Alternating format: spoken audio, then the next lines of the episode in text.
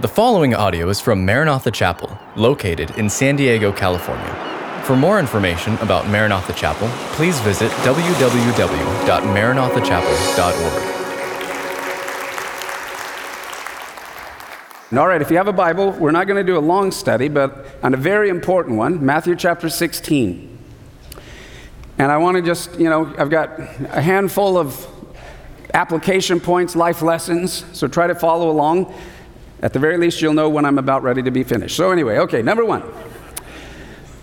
When we come to Matthew 16, we arrive at a turning point in Jesus' ministry, um, a significant turning point. Because in this chapter, Matthew 16, for the very first time, Jesus mentions the church. Now, this is the first gospel, the gospel according to Matthew, you know, the tax collector that became one of the disciples. And he's been following the life of Jesus from his birth to the beginning of his ministry and his baptism and the fullness of the power and the Spirit and miracles and healings and teachings and the Sermon on the Mount and raising the dead and casting out demons. But now, for the very first time in this chapter, it's not this message this morning, but in, over the next several, that he introduces the concept of the church. And the second reason that this chapter is a turning point is that he begins finally to speak openly, clearly, directly, and bluntly about his death, burial, and resurrection. Now, you need to understand, so we're probably nearing the, the three year mark or so of Jesus' ministry here in Matthew 16. Um, and let me just say this though he tells them, you know, you read it and it's, we already know the end of the story and we know what happens, but the disciples, he plants that seed and tells them, We're going to Jerusalem. When we get there, I'm going to be rejected. I'm going to be betrayed. I'm going to be crucified. I'm going to be buried. And on the third day, I'm going to rise from the dead. They hear that but they don't really believe it or they don't really get it or they don't really see it. In fact, it won't be until after it's already happened and he's already resurrected and finally even ascended and gone to heaven that they go, What? Oh, now we understand what he was saying after the fact. So uh, he is planting the seeds, he is preparing the disciples for what is about to come. So I want to look at the first four verses because here the Pharisees and the Sadducees come to Jesus demanding a sign. And interestingly, they're demanding a sign from the sign of all signs. So Matthew 16, beginning in verse 1, it says, Then the Pharisees and the Sadducees came and testing him asked that he would show them a sign from heaven. He answered and said to them, When it is evening, you say, It will be fair weather, for the sky is red. And in the morning it will be foul weather today, for the sky is red and threatening. Hypocrites, you know how to discern the face of the sky for weather, but you cannot discern the signs of the times. A wicked and adulterous generation seeks after a sign, and no sign shall be given it except the sign of the prophet Jonah. And he left them and departed.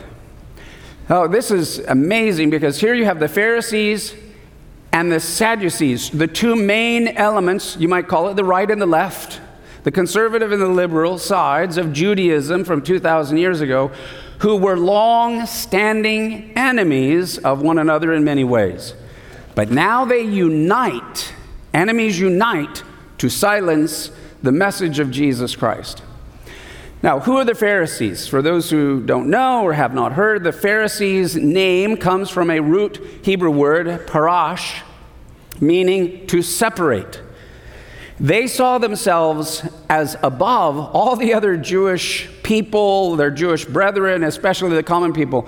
They were the most religious, the most dedicated, the most holy, at least in their own eyes, and they lived to follow the laws of Moses in intricate detail in every uh, facet that they could imagine. So, to look at what their theological you know, background is, they believe in the Bible. Therefore, they believe in angels. They believe in the resurrection. They believe in general in the supernatural, that God made all things.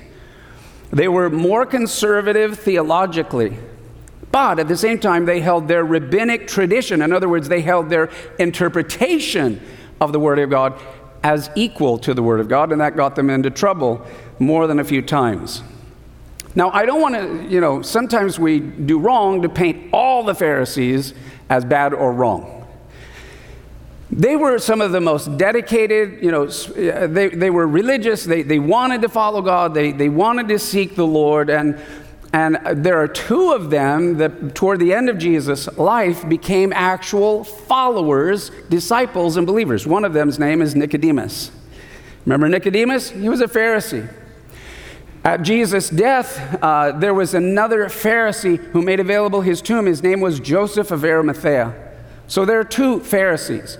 Then, when Peter preached the gospel in the book of Acts, and it says many Jews became believers, we believe many of those original Jewish believers who became followers of Jesus Christ in the early church were Pharisees who believed and heard the message. So we're not painting you know, the broad brush of all of them, but some of them and some of the leaders of them came together here to confront Jesus there was a religious spirit behind it. Now, on the other hand, you have the Sadducees. The Sadducees were wealthy, they were aristocratic. Uh, the high priest of all of Israel was a, was a Sadducee. The chief priests were all Sadducees. They made their fortune by their money changing. Remember all the money changing? That was controlled by the Sadducees. And the chief priests were among their number. And the temple concessions were theirs. So, theologically, let's look at what the Sadducees believed. Sadducees believed only in the first five books of Moses. Everything else was suggestions to them, you might say. But they believed in Genesis, Exodus, Leviticus, Numbers, and Deuteronomy. That's it. They did not believe in angels. They did not believe in immortality. They did not believe in the resurrection of the dead, or for that matter, anything else supernatural. It was all about the rules, all about the law, what's legal, what's not legal, what's right, what's wrong. So they had a system of, you know, morality and values, but it's not for since they didn't believe in the hereafter, they were all about the here and now. That's why they're really into money and power. So these there are the spirit of the Pharisees, very holy religious, uh, who are in the church. There are Pharisees among the church.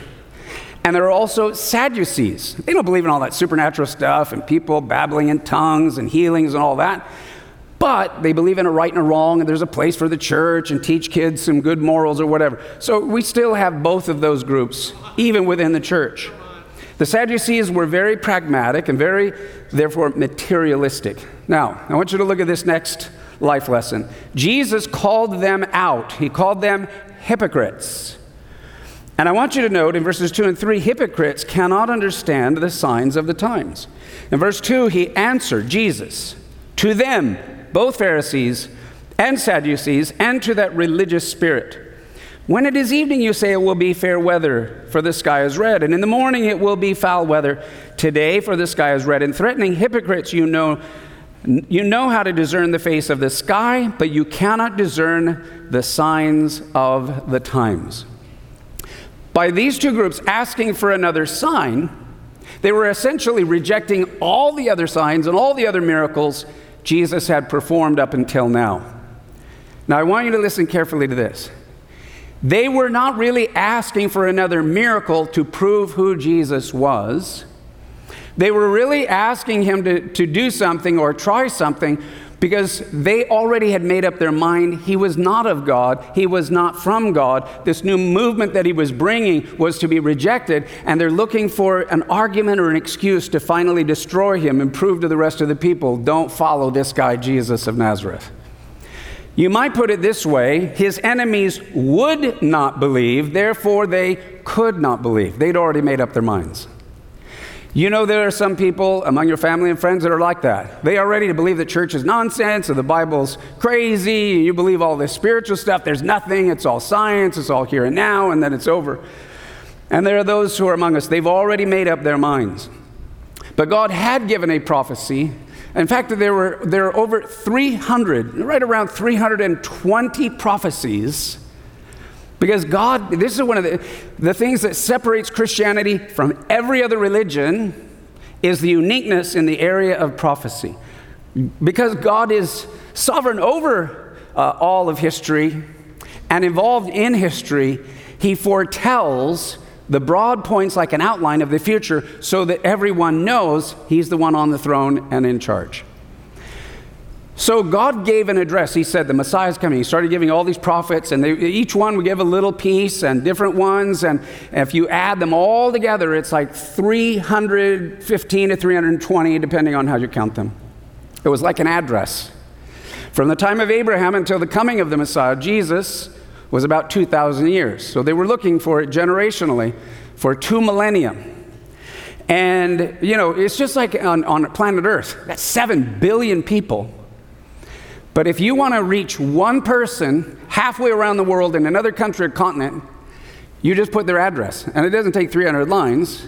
Their name, uh, their city, their state, uh, their zip code, their country, and you can send it to one out of 7 billion or to one home.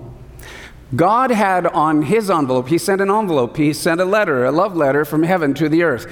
And on the address, it had over 300 lines. So there's no doubt where it was to land. And it landed 2,000 years ago upon a, the baby that was born in Bethlehem of the lineage of David, and his name was Jesus of Nazareth. Amen? And God had given a prophecy through Daniel. He gave it even to the year and to the day.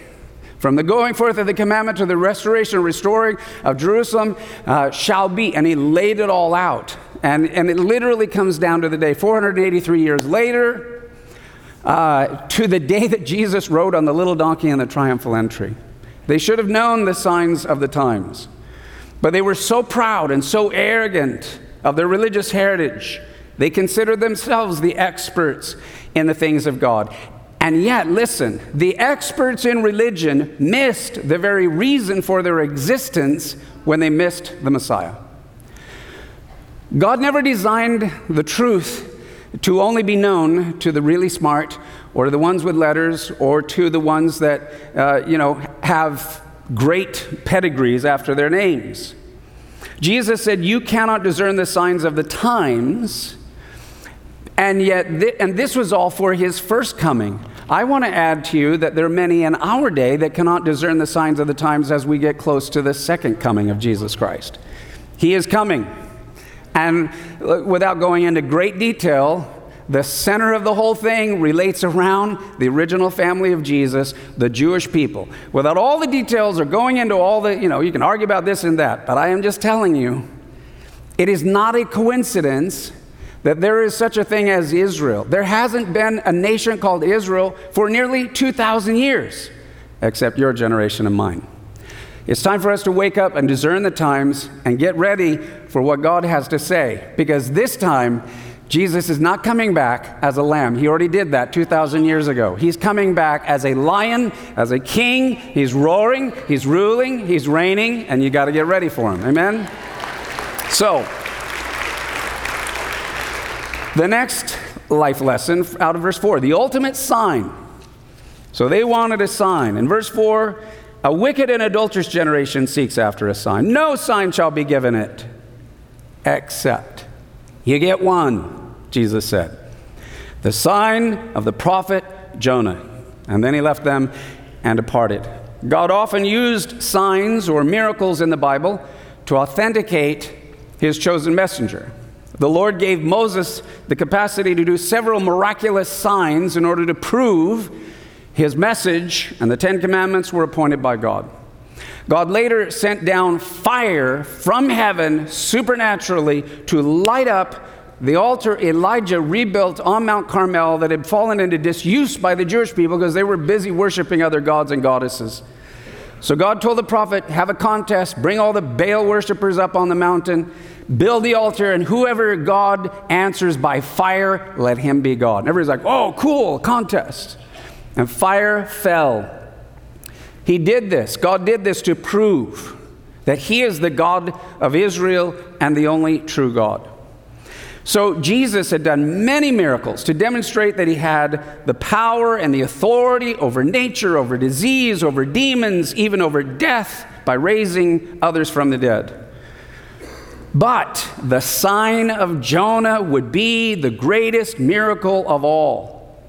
This would be God's sign that Jesus was not only Israel's long awaited Messiah, but the one through whom all of the nations of the earth would be blessed if they would believe and trust in him. So, you know the story. There's, there's Jonah, and God tells him, I want you to go to the Ninevites and I want you to preach to them. I'm going to judge them. They got 40 days. Man, fire's coming down. They're going to be toast. So Jonah says, uh uh-uh. uh He gets in a boat in the opposite direction from Nineveh and starts going the opposite way. Why? Because Jonah was prejudiced. He had two problems pride and prejudice. He hated the Ninevites. And he didn't want to bring a message of God's going to judge you guys and take you out because there might be a chance that they would repent. And if they repented, God wouldn't judge them. And, you know, Jonah didn't want none of that. So he gets in a boat, blub, blub, blub, he's going the other way. So God, who controls nature, sends a storm that's going to bring the ship down. All this experienced sailors are going, what? You know, they're very superstitious anyway. And so they're trying to figure out with their different ways, you know, who's the guy? And it lands on, it's this guy, it's this Jewish guy sitting here. You know, they're just sitting, you know, with a mopey attitude. He goes, dude, what's going on? And Jerry goes, well, okay, look, you guys and all your beliefs and superstitions, a bunch of nonsense. There's only one God. He's God of Israel. I happen to be his spokesman, his prophet. He told me to go preach to the Ninevites, but I don't want to do that because I can't stand them. They might repent. God wouldn't judge them, so I'm going the opposite way. That's why we're in this trouble. And they go, well, now what are we going to do? You would think that Jonah would say, Turn the boat around, go back to shore, drop me off, I'll go do what God said, and everything will be fine. But no, Jonah says, Throw me overboard. Why? Because in Jonah's heart, look, I cannot stand those Ninevites. I'd rather go down in the ocean and drown and die than preach to them because God, you know, He's so forgiving. He might forgive them, and I don't want that to happen. So he goes down, he's waiting to drown, and a big fish swallows him up. He goes, Oh, cool. I get to die in here. And he waits, and he waits, and he waits, and he waits. How long goes on? Three days. So he's in the belly of a great fish for three days and three nights, and he's still not dead. He can't wait to die, but he ain't dying. And finally, the, the, the great fish goes up to the shore, has a stomach ache, which is the rebellious prophet, and vomits him up on the shore of which I am totally convinced when he was thrown up on the shore it was a little wooden sign that said Nineveh is right this way. He's been in the belly of a great fish. He's bleached white. He looks like a dead man. And by the way, when he finally lands in Nineveh, he stomps out there, and, and no, no prophet with less love and more anger delivered a message God's going to burn you, wipe you, destroy you. And the whole nation, they looked at him and said, This guy looks like he literally died, went to hell, came back from there. We better do what he said. So the whole city repents, and God doesn't judge them. Then Jonah goes into a depression. I knew it, so loving and forgiving and all that and it gets into a depression. So, anyway, that's the story of Jonah. Jesus said, That's the sign you get. Only he is the loving one who came not with pride and prejudice, but with love. And for those who even crucified him, Father, forgive them, for they know not what they do. He was sent from the heart of God. He loved those. And he took rather than bringing judgment to humanity, he took our judgment on himself by the crucifixion, the most horrific way that you can die, and said, I did it and I paid for it. Now just believe in me, and all shall be forgiven for all of eternity. That's what the sign that Jesus gave. And so in Romans chapter 1, verses 3 and 4, let's read this out loud. Concerning his son Jesus Christ our Lord, who was born of the seed of David according to the flesh and declared to be the Son of God with power, according to the Spirit of holiness, by the resurrection from the dead. Now, I'm telling you, this separates Jesus from everything else, everybody else, every other religion, every other leader, every other guru, whatever you want to call them. Because when Jesus went, he predicted this is what's going to happen, this is how it's going to happen, this is the way it's going to be. And I'm going to submit myself to it you know, the only perfect human being, all he ever did was love people, forgive people, heal people, bless people, deliver people, raise people from the dead. And what did we do, humanity? We nailed him to a cross. We're all guilty. The only perfect human being, that's what humanity did. If that doesn't indict all of us, what else does? But then, because of who he was and because of the purity of his heart, And because he had come from the heart of the Father on the third day, only he could have done this. For all of humanity, for all of our suffering, from the past to the present and into the future. He took sin and he took death and he took disease and he took the demonic realm and he took it and he literally broke it in half over his knee and threw it down and rose from the dead for all of humanity and said, I am the resurrection and the life. He that liveth and believeth in me, though he were dead, yet shall he live. He that liveth in me shall live forevermore. I am the way, the truth, and the life. I and my Father are one. Come to me, and I will give you everlasting life. Hallelujah. Alone. He proved it by the resurrection. Now, the last, this is the last life lesson, and we're going to read the last set of verses. But the Pharisees and the Sadducees reveal here a spirit of Saul against Jesus, the son of David. So, chapter 16, beginning in verse 5, it says, Now, when his disciples had come to the other side, they had forgotten to take bread. And then Jesus said to them, Take heed and beware of the leaven of the Pharisees and the Sadducees. Be watch out for those guys.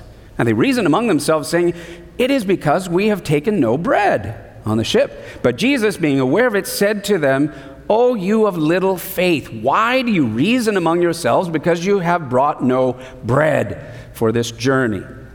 Do you not yet understand? Or remember the five loaves of the 5,000 and how many baskets you took up, nor the seven loaves of the 4,000 and how many large baskets you took up? No bread. I can make bread, multiply bread. That's nothing to me. How is it you do not understand that I did not speak of the leaven of bread? But I did not speak to you concerning bread, but to beware of the leaven of the Pharisees and Sadducees. Then they understood that he did not tell them to beware of the leaven of bread but of the doctrine, the teaching, the influence, the attitude, the religious spirit of the Pharisees and the Sadducees. So here's Jesus' point. A little, little tiny piece of leaven, which we call yeast, can take a whole lump of dough and, and infiltrate all of it and let there be bread that arises.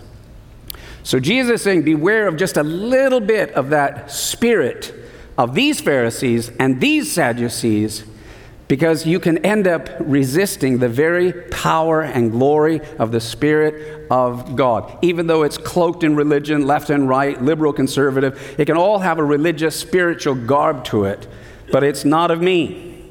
Beware of any influence in that way. Now, at that time of Jesus, God was wanting to do something. He, he was, you know, re- religion in Judaism needed to be revived. And, and just as Jesus was the son of David, David had taken the nation of Israel at a time uh, where they had been trapped after the law was given and Moses gave the law. They, they fell into just legalism and a spirit of of criticism, and even you could hide your bitterness, your pride, your prejudice, and still say, I'm following the rules and I'm religious, but they, they, and so God used David to bring a freshness. No, this is what I intended. This is what I meant. I want to write my law in your hearts. I want a relationship with you. So God made a tremendous promise. I want you to look at this in Acts chapter 15, uh, verses 16 and 17. Let's read this out loud together. After this, I will return and will rebuild the tabernacle of David, which has fallen down.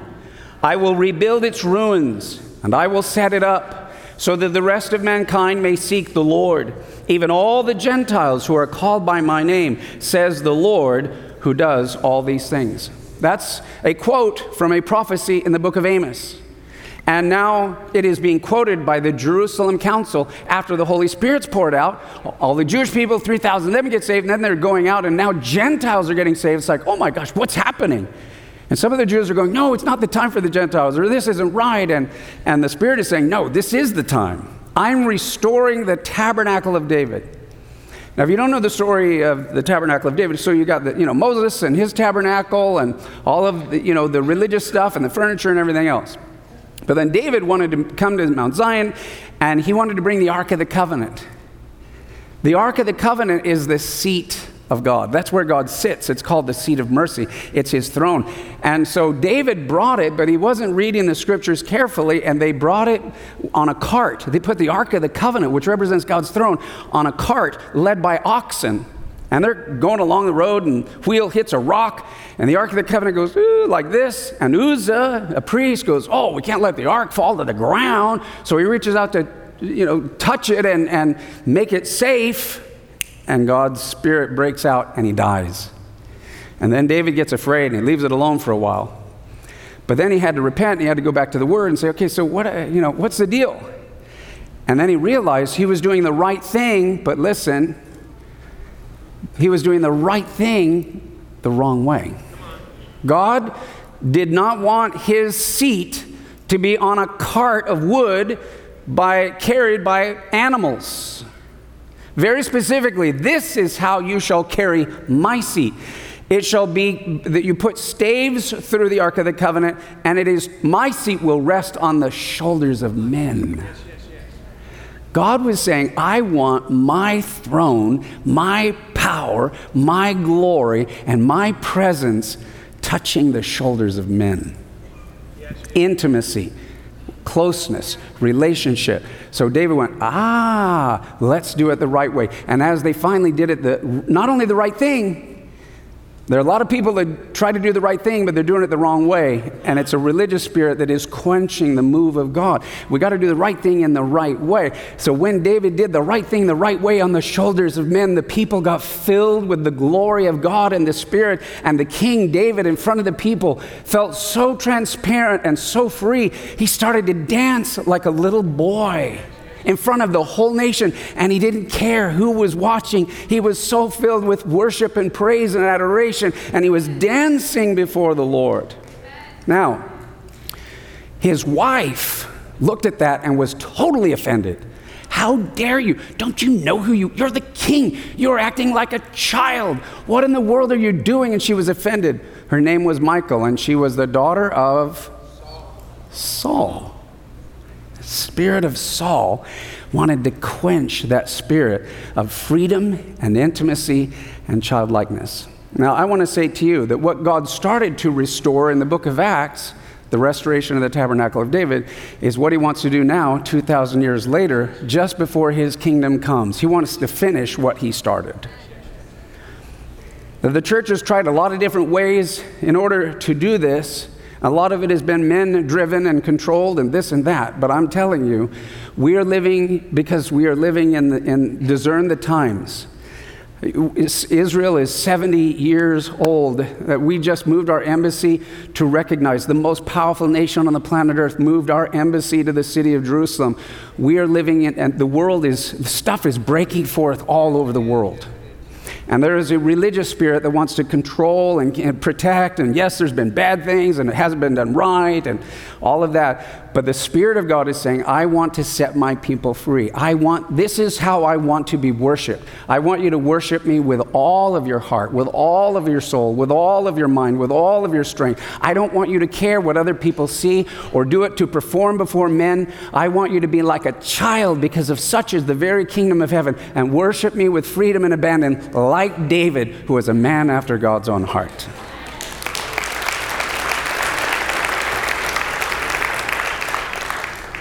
You don't have to study too hard to realize the greatest opposition to the move of God is often from within. Throughout history, every denomination similarly has defied and opposed the next move of God, displaying elements of a Saul spirit. The Orthodox resisted the Catholics. And then the Catholic, Catholics started resisting the Lutherans. And then the Lutherans started resisting the Anabaptists. So, with each transition, the previous group, which was persecuted for their faith, as they wanted to move forward before, now become the persecutors of the next move of God. And so I believe that uh, what the Lord is doing for such a time as this because as God poured out his spirit on the church in the book of Acts, and Gentiles started coming in, it wasn't just Jews, it was Jews and Gentiles all throughout the Roman Empire. And there was a man who happened to be a Pharisee who came with fire breathing self righteousness to quench that spirit, and his name was Saul of Tarsus. He's, in fact, he's from the same tribe. But here's the good news on the road to Damascus, that religious spirit of Saul, the resurrected Lord Jesus Christ, showed him himself in his resurrected glory from heaven, and he knocked that proud Pharisee to the ground. And he was blinded by the glory that he saw, and he said, Why are you persecuting me, Saul? And Saul cried out, Who are you? And that blinding, glorious light, the voice spoke and said, This is Jesus of Nazareth, whom you are persecuting. And all of a sudden, from that day, from that moment when he saw the glory of the risen Jesus that he had been persecuting, from that religious spirit, he was struck physically blind. For how long? Three days. All he could see was the glory of the risen Christ. On the third day, God healed and brought back his physical sight, but God burned into his mind the resurrected Jesus who had been crucified that was raised from the dead. And then that Saul started to rebuild the tabernacle of David and go to his own people and the Jewish people and say, Man, we got to humble ourselves of our pride and prejudice this Jesus, he's the one. And he's not only for us, guys, the Jews, he's for the whole world. He's for every nation, language, kindred, and tribe. And that's what God is doing in this very hour. So let us not have a spirit of religion, but let us be humble like a little child and let God do what God wants to do his way in his timing. Amen? Amen. Amen.